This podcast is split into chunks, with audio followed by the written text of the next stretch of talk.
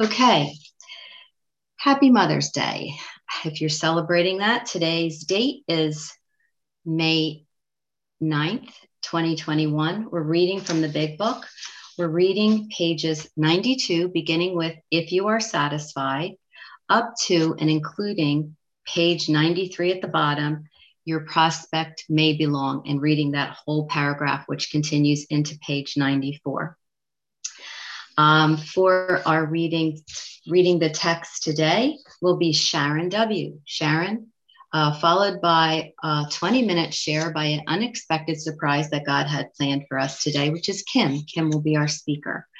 So, um, Sharon, would you read the text? Yes, thank you. Sharon, grateful, recovered um, compulsive overeater in Los Angeles. If you are satisfied that he is a real alcoholic, begin to dwell on the hopeless feature of the malady. Show him from your own experience how the queer mental condition surrounding the first drink prevents normal functioning of the willpower. Don't, at this stage, refer to this book unless he has seen it and wishes to discuss it. And be careful not to brand him as an alcoholic. Let him draw his own conclusion. If he sticks to the idea that he can still control his drinking, tell him that Possibly he can if he is not too alcoholic, but insists that if he is severely afflicted, there may be little chance he can recover by himself. Continue to speak of alcoholism as an illness, a fatal malady. Talk about the conditions of body and mind which accompany it. Keep his attention focused mainly on your personal experience. Explain that many are doomed who never realize their predicament. Doctors are rightly loath to tell alcoholic patients the whole story unless it will serve some good purpose but you may talk to him about the hopelessness of alcoholism before you offer a solution. You will soon have your friend admitting he has many, if not all, of the traits of alcoholic. If his own doctor is willing to tell him that he's alcoholic, so much the better. Even though your protege may not have entirely admitted his condition, he has become very curious to know how you got well. Let him ask you that question if he will. Tell him exactly what happened to you. Stress the spiritual feature freely. If the man be agnostic or atheist, make it emphatic that he does not have to agree with your conception of God. He can choose any conception he likes, provided it makes sense to him. The main thing is that he be willing to believe in a power greater than himself and that he live by spiritual principles. When dealing with such a person, you had better use everyday language to describe spiritual principles. There is no use arousing any prejudice he may have against certain theological terms and conceptions about which he may already be confused. Don't raise such issues no matter what your own convictions are. Your prospect may belong to a religious denomination. His religious education and training may be far superior to yours. In that case, he is going to wonder how you can add anything to what he already knows. But he will be curious to learn why his own convictions have not worked and why yours seem to work so well. He may be an example of the truth that faith alone is insufficient. To be vital, faith must be accompanied by self sacrifice and unselfish constructive action. Let him see that you are not there to instruct him in religion. Admit that he probably knows more about it than you do, but call to his attention the fact that however deep his faith and knowledge, he could not have applied it or he would not drink. Perhaps your story will help him see where he has failed to practice the very precepts he knows so well. We represent no particular faith or denomination. We are dealing only with general principles common to most denominations. Thank you, Sharon. Thank you, Sharon. So, without any further introduction, since uh, we're all quite familiar with her, uh, I'm going to ask Kim to be our speaker today and share on those paragraphs. Thanks, Terry. Yeah, sorry to disappoint everyone, but our speaker had a last minute cancellation, so um, you're stuck with me today. So, um, my name is Kim G, and I am a recovered compulsive overeater from South Jersey Intergroup. Um, I have been in OA since 1994. However, I've been recovered for the last only the last 10 years since January 2011. So you can see there was a lot of back and forth um, before I discovered the clear cut directions in this book. Um, my top weight was a size 24. Um, my bottom weight was a size two. And I was also my current current weight, which is a size 10, binging and purging and over exercising. So I have experienced all facets of this disease. Um, and I absolutely, absolutely love this chapter. Um, you know, I love the idea of working with others I, for me personally, that word sponsor has a lot of old ideas and prejudices. To me, a sponsor um, for the first decade or so in OA meant I was somebody's diet buddy, I was their life coach, I was telling them who to date, what jobs to take, you know, all this stuff that was exhausting. I mean, I admit in step three, I can't manage my own life. And then in step 12, I'm trying to manage other people's lives. And what I love about this book is what working with, uh, with others means is all I'm doing is taking them through this book, through this 12 steps, so they can have their experience. And because I am allowing the book to do the work, it's not exhausting. I can work with that many more people. And just to kind of, before I go into the text, just to kind of globalize this, to me, working with others is any interaction I have with the still suffering, whether it becomes a one on one sponsorship or not. You know, I always mention that the biggest complaint I get in OA is people don't return my phone calls. Please return your phone calls. How frightening is it to put your name in a chat room, to ask, you know, to put your phone number out there and have nobody call you? How awful it is to make a phone call to someone and wait and nobody returns your calls. I mean, that is one of the biggest services that we can work with others is to return those phone calls. You know, I, I often um, heard, you know, uh, you know, all we have is our story, share experience, strength, and hope. And if all I had was my story, what I can tell you guys is how to relapse for 17 years, to relapse over and over again, all the things that didn't work gratefully, I have a lot more than my story. What I have is this book that gives clear cut directions on how I became free, how I, for the last 10 years, have had contented abstinence, something I didn't even know was possible. And you know um you know if, if all i'm doing is sharing my story again you know let me let me let you guys know i'm a 55 year old woman i i've never um you know, I've never had children. I've never been married. I have a master's in accounting. I grew up in New Jersey, never lived in any other state. Um, went through 12 years of Catholic school. I'm the oldest of three kids. I mean, how many of you can really relate in? Very few percentages. And what these pages that we're going to study is we're going to show what our experience is as a compulsive overeater. You know, what it feels like to swear off every single morning and find yourself binging. The, the fear of this time of year when we change seasons and I bring out my summer clothes, finding out that nothing fits again. You know, um, the anxiety, the depression, the anger when I'm not eating, and knowing that, you know, if I pick up, I'm going to get some relief and it's going to follow by more misery, but I don't know what else to do but to pick up that food. I, I, think with that, what I just told you, I think I probably wrapped in at least 90% of you. So when they say to tell your story, what this this chapter really tells us is tell our story about our compulsive overeating. So if we look at the book, it says here, show him from your own experience how the queer mental condition surrounding that first drink prevents normal functioning of willpower.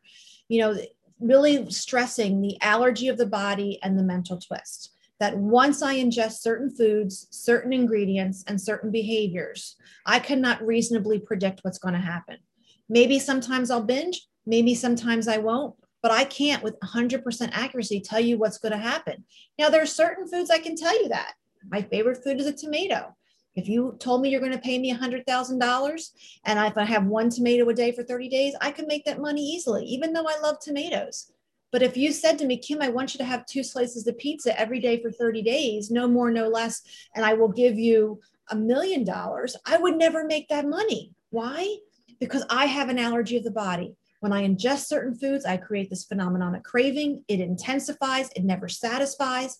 That first bite asks for the second bite. That second bite requires the third bite, and the third bite demands the fourth bite. And even when I'm not eating, that's how I can tell I'm a compulsive overeater the anxiety, the depression, the swearing off, the idea that, that, that the food would help me feel good when I was feeling bad. It would increase the celebration. It would decrease the anxiety. It was my companion. It was my best friend. It was my, my abusive boyfriend at the same time. That mental twist. And it's, it, it, it says it here again. If he, if he thinks the Six, the idea he can still control his drinking. Tell him that he possibly can if he's not too alcoholic. So I'm not here to chase anybody down. I'm here to say this is what a compulsive overeater is, according to the big book, explaining this twofold nature, telling how that manifests in my life. If you identify in, I have a solution. If you don't, if you think that you can control it by going back to a conventional diet program, I encourage you to do that. If you think you can do it just by going to meetings and sharing how you're feeling and thinking share it or where it is enough, congratulations, do that. You know, if you're going, if you think that um, that tools only and the discipline of the tools is enough for you, awesome. But if that doesn't work for you, come on back. I don't know about you all, but when I'm being chased, I run away. So this book is really clear. We lay out the spiritual toolkit, we lay out the description of what it means to be a real compulsive overeater, and it's up to people whether they want to join us on this journey. So again, they're going to slam that home at the last paragraph in 92. Continue to speak of alcoholism as an illness, a fatal malady. You know, we're not going to go out and have a, you know, a hamburger and OD like someone who's on heroin. What scared me the most was not that I was going to die of compulsive overeating, but that I was going to live with into my 80s or my 90s living in a bed. You know I, I, my heart breaks when i hear about people that you know they have to cut out their windows or cut out their doors because someone is so large and they need to get them to the hospital and they don't fit out their doors. Or people that who have diabetes as a result of their compulsive overeating who lose a limb and are blind. That's what i feel is so insidious about our disease our disease takes our body one limb at a time away from us. You know if we're if we're bulimic if we're anorexic i mean the bulimic i mean the, the amount of money that people pay on dental work because of throwing up. You know i had a sponsee once that you know she recovered from bulimia but she was pregnant and the doctor was so concerned because if she threw up her esophagus was so thin from her throwing up for decades that they were afraid that the esophagus would burst and she would bleed out we damage our body so much that we downplay. So it is a fatal malady and it's a miserable, miserable death. Talk about the conditions of body and mind. Once again, that twofold nature, the allergy of the body and the mental twist. Keep his attention focused on your personal experience. So I'm not here to lecture. I'm not here to scream, but I'm also not here to co-sign people's bullshit. My, my opinion again, I think in a way we're too nice we will we'll say don't leave till the miracle happens you know? We'll love you till you love yourself. You know i am so grateful for the people in oa that were more concerned with with um, saving my life than hurting my feelings. The people that said to me when i would complain about all my binge foods say you know what? It looks like all those foods have flour in it. Have you ever thought of that? Well i didn't want to think about that because i didn't want to give up the food.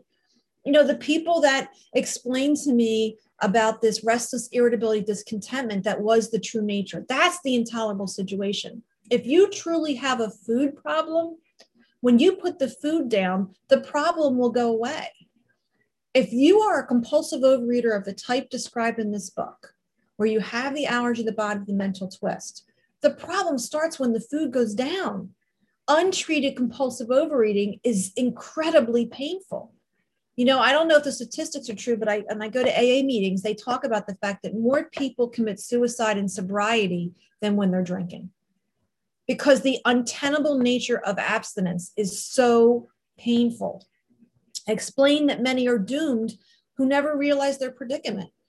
You know i'm so grateful for this covid environment where we can we have a fellowship now that's crossing the world. People are finding out about overeaters anonymous that never would have found out except for covid and google probably you know? And and and i can see you know the, the craving that people have how hungry people are for this disease. And i'm grateful to this fellowship that is reaching out in this time of a pandemic to carry this message of depth and weight and it says here doctors are rightly loath to tell alcoholic patients the whole story unless it will serve some good purpose. But you may talk to him about the hopelessness of alcoholism because you offer a solution.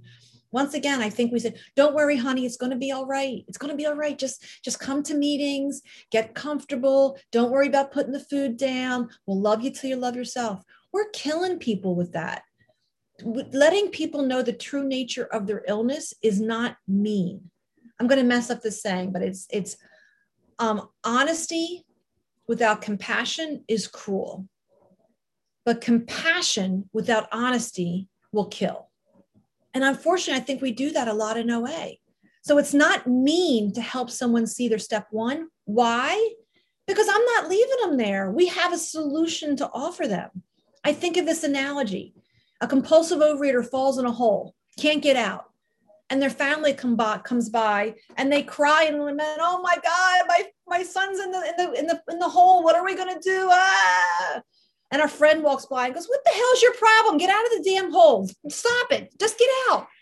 And psychiatrists come by and doctors come by. Like, let's think about why did you get in the hole? Let's figure out why you're in the hole. Let's let's let's just let's discuss your childhood and all your issues. But then walks by a recovered compulsive overeater and they jump in the hole. And the person goes, What are you doing? Don't worry about it. I know the way out. That is the beauty of our fellowship we can jump in the hole with people because we know the pain, we know the agony, but we're no longer there. And the way this big book is set up is problem, problem, problem, problem. I don't know about you, but when I used to talk to newcomers, I would tell them about an inventory.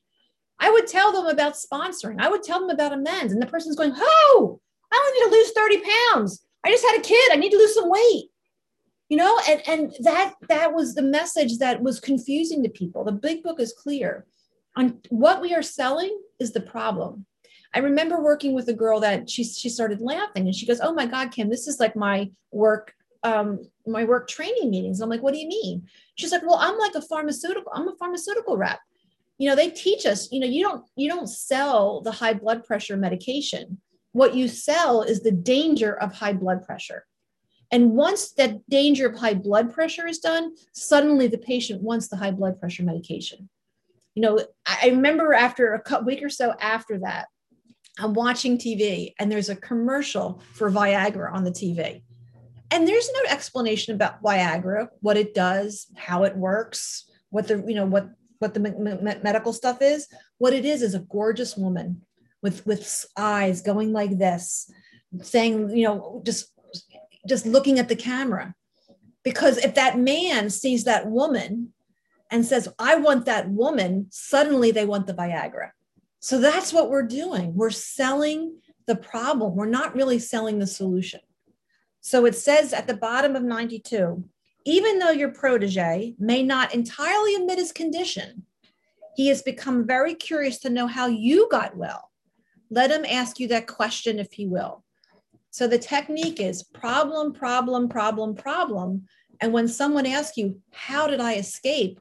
Well, let me tell you. Let me tell you about step two. Let me tell you about this program of action because now they have a buy in on it. And we talk about it freely. Don't, you know, I think sometimes we think, well, let's not talk about God. Let's not talk about this. Stuff. We don't want to scare the newcomer away once they are in the rooms and they they want this solution we should be totally honest you know, sometimes we think we downplay it. Recovery takes a lot of work. Recovery is a lot of work. But I often tell people if you're thinking this is a lot of work, why don't you sit down and write what does your disease demand from you on a daily basis? I don't know about you, but my disease drug me around by my hair. It I can do in one day of recovery what I couldn't do in 5 days of my disease. And actually I meant to say this earlier.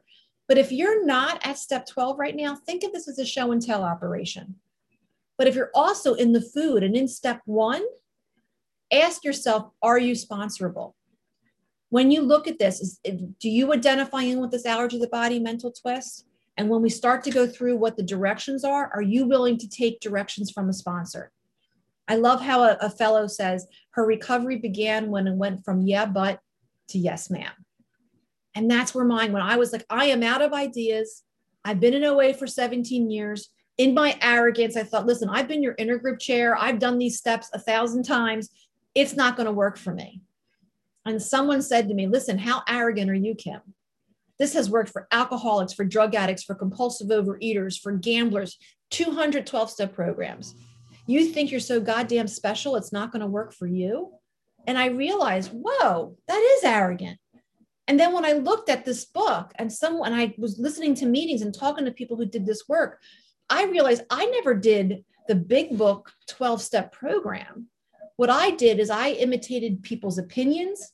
I tried to do by slogans like meeting makers make it, services slimming, share it or wear it. And specifically, I did what was, was convenient and I disregarded the rest. So, as we're going through this chapter, if you're in the food, ask yourself are you willing to submit to this clear cut directions that has worked for millions of people over these 80 years? And it says use everyday language to describe some spiritual principles. I remember my my first real agnostic. Man, did she school me?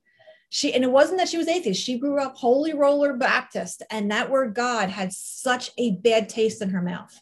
So I often do not say the word God till we get to step three. I talk about power because that's what we need. If you are not a religious person, you never need to believe in God, but you need to believe in a power greater than yourself. And that can, you can define it whatever way you want. If you have a specific religion, we're not telling you, you have to give up that religion. But we ha- what we're saying is if your powerlessness in step one is complete, then the natural consequence is you need power. And in step two, all you need is the recognition that you need power. And if you could find power in step two, honestly, we wouldn't even need a 12 step program. We could just have a pamphlet, right? No need for a book. Step two is just the submission. I need a power. I work the rest of the steps to get access to that power. And then that last paragraph, when it talks about religious education and training may be far superior to yours, but he may be curious to learn why his own convictions have not worked and why yours seem to work so well. He may be an example of the truth that faith alone is insufficient.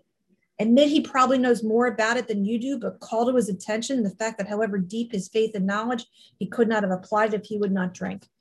Now they're talking about, which I can't imagine, being a nun or a priest or a rabbi or a pastor, an imam, and coming in and being told your problem is your relationship with God.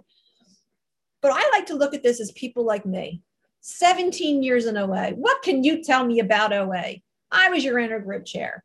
You know, the people who come in who are the tradition police who start yelling at you for the traditions, but they're binging and purging and and you know morbidly obese or or in their disease. All I can say is, listen, you must you probably know a lot more about OA. I can tell you right now, probably 80% of this line know a lot more about the traditions than I do because I don't know a lot about it. I'm, I'm not I'm not someone that studies the traditions which is wrong, but it's my truth. Um, but all I can tell you is that I have contented abstinence, that I have not wanted to eat in 10 years. I am not fighting it. I am not cocky or afraid. I have put in, been put in a position of neutrality, safe and protected. So the knowledge of this book is not enough. The question is, are you applying it? I think of a fellow that um, used to live in South Jersey. She doesn't live in South Jersey anymore, but she has memorized this book. You say the word imperative, and she can tell you exactly what pages it's on. She's also deep in relapse and can't get out. So, this to me is a great place to bring people who have come back in over and over and over and think they know what they think they know it, but remind them if they are still eating whatever they're doing isn't working. And that's what they told me. All that knowledge I had in OA, if I am still eating, it's not working. And I had to submit. You know, one of the things I would write in my book, um, in, when I would journal the steps, was God, make me teachable today. And I remember the day that I just wrote down, God, I want to remain teachable today because I understood now that my powerlessness propelled me to be teachable. And I worked through these steps in a very quick fashion and I have recovered. And specifically for me, it's step 12 because I am 10 years from knowing what it's like to be, be in the allergy. But I have to tell you, by working with others and teaching others the allergy of the body and the mental twist, I am reminded what it means to be powerless on a daily basis. So my step 12 is someone else's step one. And someone else's step one helps me remind me of my own step one. So I'm so grateful to this meeting. I'm so grateful for the opportunity to share. Um, and I will make sure that the, the young lady that uh, was unable to make it today, will schedule her later um, in a couple months. So thanks, everyone. Thanks, Kim. Thanks a lot. Um,